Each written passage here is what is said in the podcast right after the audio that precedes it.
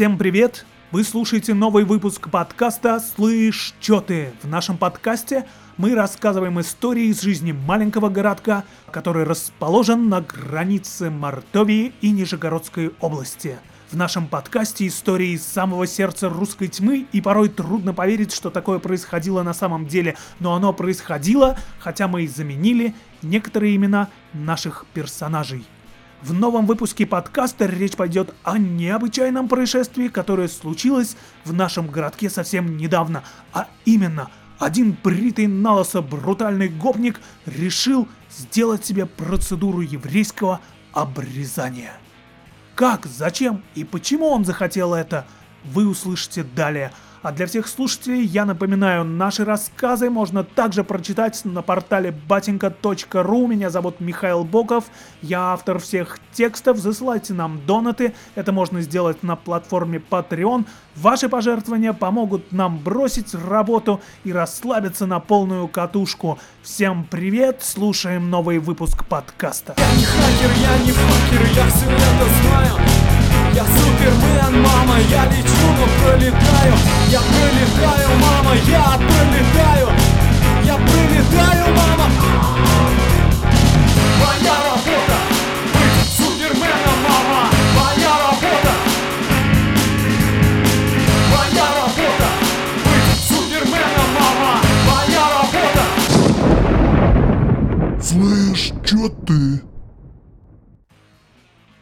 Симака положили в чистом поле во время переговоров с областной братвой. Симак хотел расширяться, понаставить своих ларьков в трех районах. Областные, казались, были не против, если возьмет их в долю. Назначили переговоры под селом Вознесенским. Дело оставалось за малым договориться о процентах, так полагал Симак. В итоге его встретили три машины злых бритых людей с автоматами АК. Положили всех – самого Симака и трех его подручных. Одна пуля досталась даже крокодилу. Его, опоясанного кожаным поводком, Симак взял с собой выгулять на свежем воздухе. Раненый крокодил взмахнул хвостом и затих. «Поберла, тварь!» – спросил мужчина с автоматом. Другой подошел, потыкал в рептилию ботинком. «Кажись, да». В этот момент крокодил неожиданно извернулся и сомкнул пасть на ноге подошедшего. а, заорал тот и упал. С перепугу областные открыли пальбу. Стреляли по мертвым телам Симака и корешей его. В суматохе не разобравшись, решили, что они еще живы. Стреляли в траву и по близлежащим кустам. Решили, что там засада. В суматохе этой крокодил, сомкнув челюсти, уползал с человеком в орешник – Человек рвал пальцами землю, ломал ногти и выл «Братушки! Братики, помогите ее! Что ж делается православного человека? Африканская тварь заживо жрет!» Две пули ненароком засадили и в него.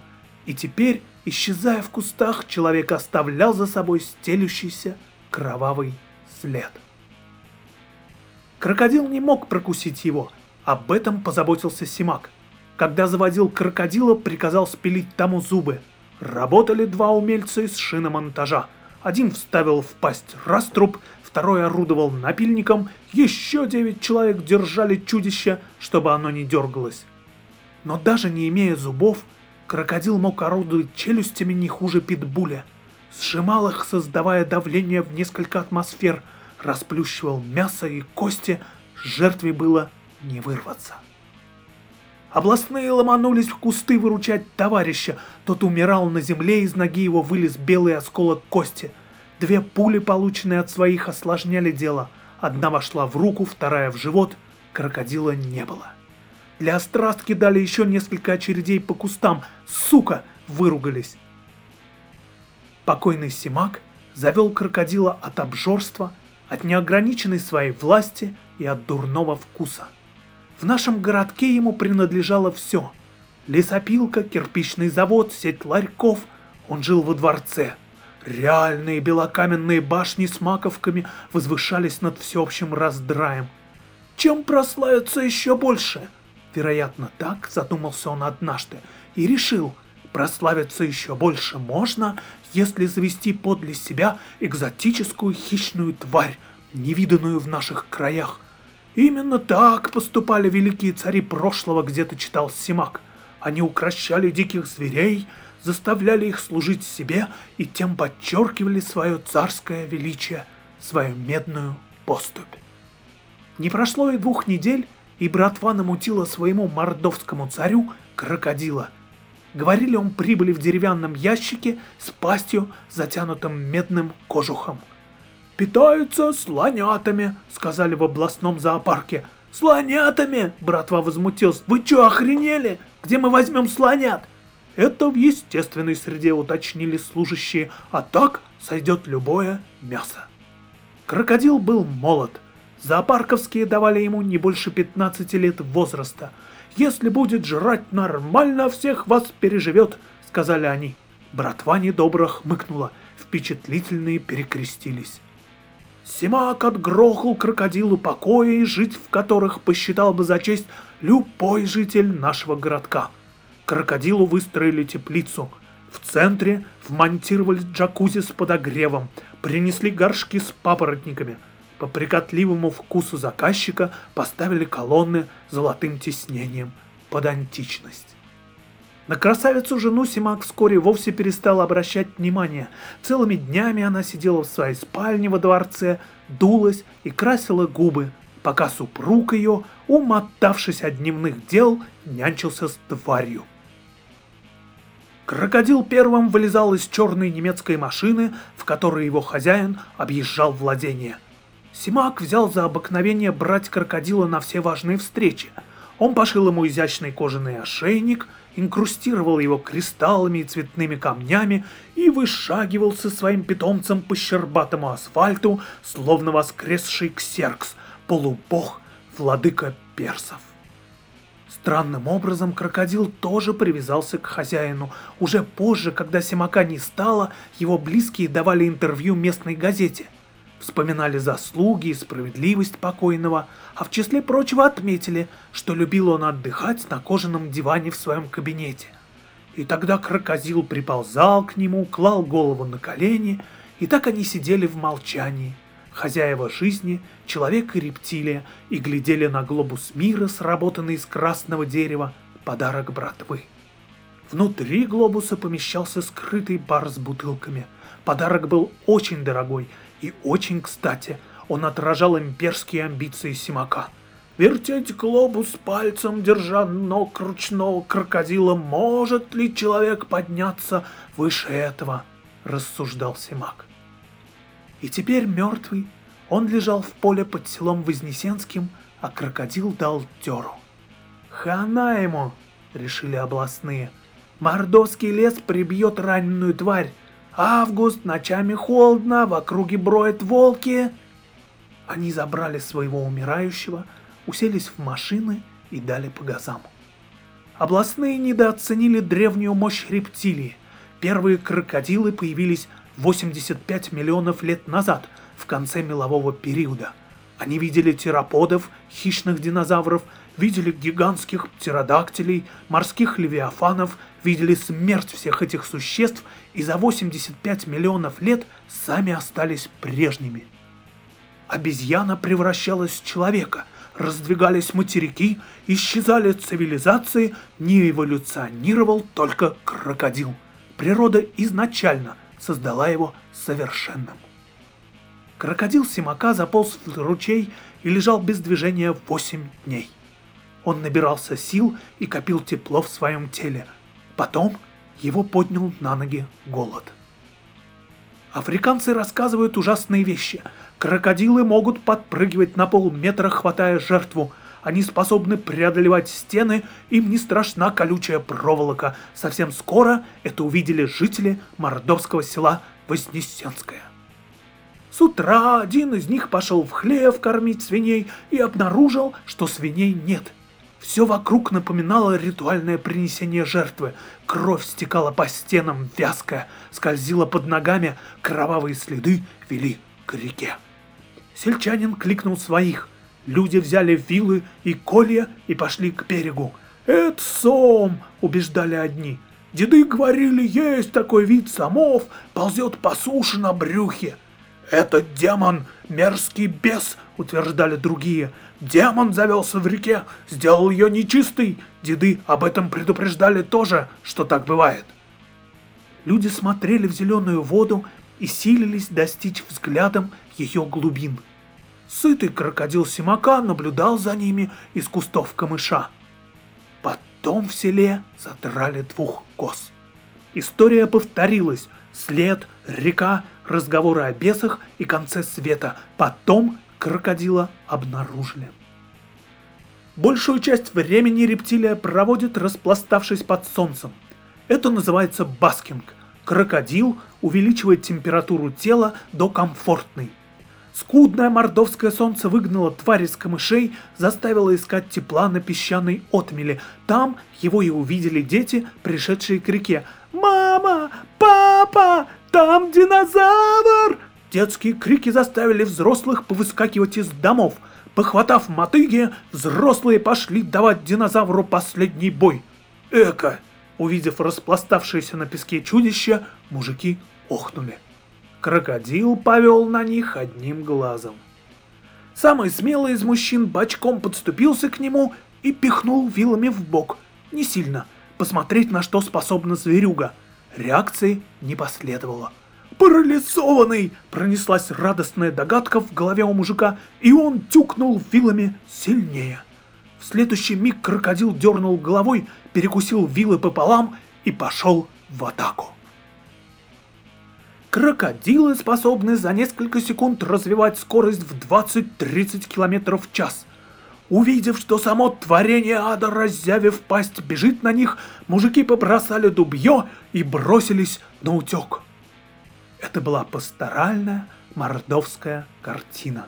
Крокодил преследует местных жителей в селе Вознесенском на берегу реки Мокша. Жители попрятались по домам и подперли изнутри двери. Крокодил шел по главной сельской улице, как Чингисхан. Его хвост оставлял на земле зловещий след. Махнув им на прощание, он скользнул в дверь деревенского храма. «Кранты отцу Петру!» — решили местные. «Сатанинское отродье изжует и не подавится!» Не выпуская из рук оружия, люди стали собираться у храма. Кто-то разжег факелы, решили жечь тварь огнем. Разговоры вели редкие и мрачные. «Тихо как! Небось уж сожрал батюшку! Иди посмотри! Сам иди!» Мужики рабея подталкивали друг друга. В этот миг двери храма распахнулись. Осиянный лучами последнего августовского солнца на пороге появился сам отец Петр. На поводке, кожаном ремне, инкрустированном камнями, оставшимся еще от Симака, священник вел крокодила. От страха и благоговения люди рухнули на колени. По толпе пошел гул. Истинно святой наш отче попрал ад, приручил гадюку. Хвост крокодила, куда попала шальная пуля областных, был замотан бинтом. Крокодил, ступая рядом со священником, выглядел довольным. Отец Петр смутился от вида колена преклоненного села. Он хотел объясниться. «Всякая тварь создана Богом, и даже это...» Начал он и осекся. Люди продолжали таращить на него глаза, как на нового мессию. Он пожал плечами и решил быть проще. Заползла, короче, ко мне. Испугался, а чуть дух не отдал со страху. Стыдно признаться, на алтарь полез. А потом гляжу на нее с алтаря и вижу, мучается животное-то. Глаза грустные-прегрустные. Было у меня овсяное печенье, пакет. Ну, я и дал. А потом заметил ран в хвосте. Промыл, йодом смазал, обвязал. Это все. Отец Петр посмотрел на собравшихся, подумал еще и добавил. Истинно сказано в Писании, возненавидьте зло и возлюбите добро, и восстановите у ворот правосудие. Мало-помалу люди стали подниматься с колен. Слыхал, один мужик толкнул другого в бок. С таким-то правосудием, как бы не сожрали. Ага, поддакнул другой. Глаз, говорит, у сатанинской твари грустный. Так крокодил остался жить при церкви у отца Петра. По первости мужики еще замышляли всякое. Планировали ночью умертвить зверя, посадить на вилы, но позже привыкли. Всем селом несли чудищу объедки и кости. От постоянных приношений этих крокодил со временем сделался и вовсе как собака. При виде посетителей радовался, открывал пасть и елозил по земле хвостом. Отец Петр соорудил крокодилу в церковном дворе будку. Прослышав о чуде в Вознесенском, потянулись и из окрестных сел посмотреть на невидаль.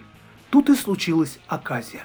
От посетителей рептилия подхватила северную хворь, грипп или ротавирус, стала кашлять, чихать, скукожилась на глазах и к декабрю, не вылазя из будки, померла. Хранили крокодила всем селом.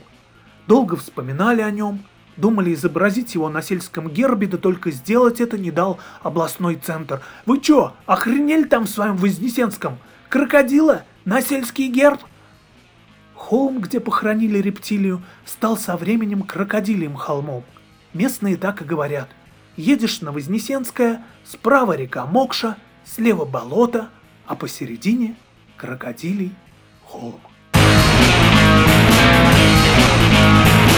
Мама моя работа надоела мне до рвоты Мама мои лавы, это лишь мои пустоты Мама моя подруга ищет там себе кого-то Мама мои лавы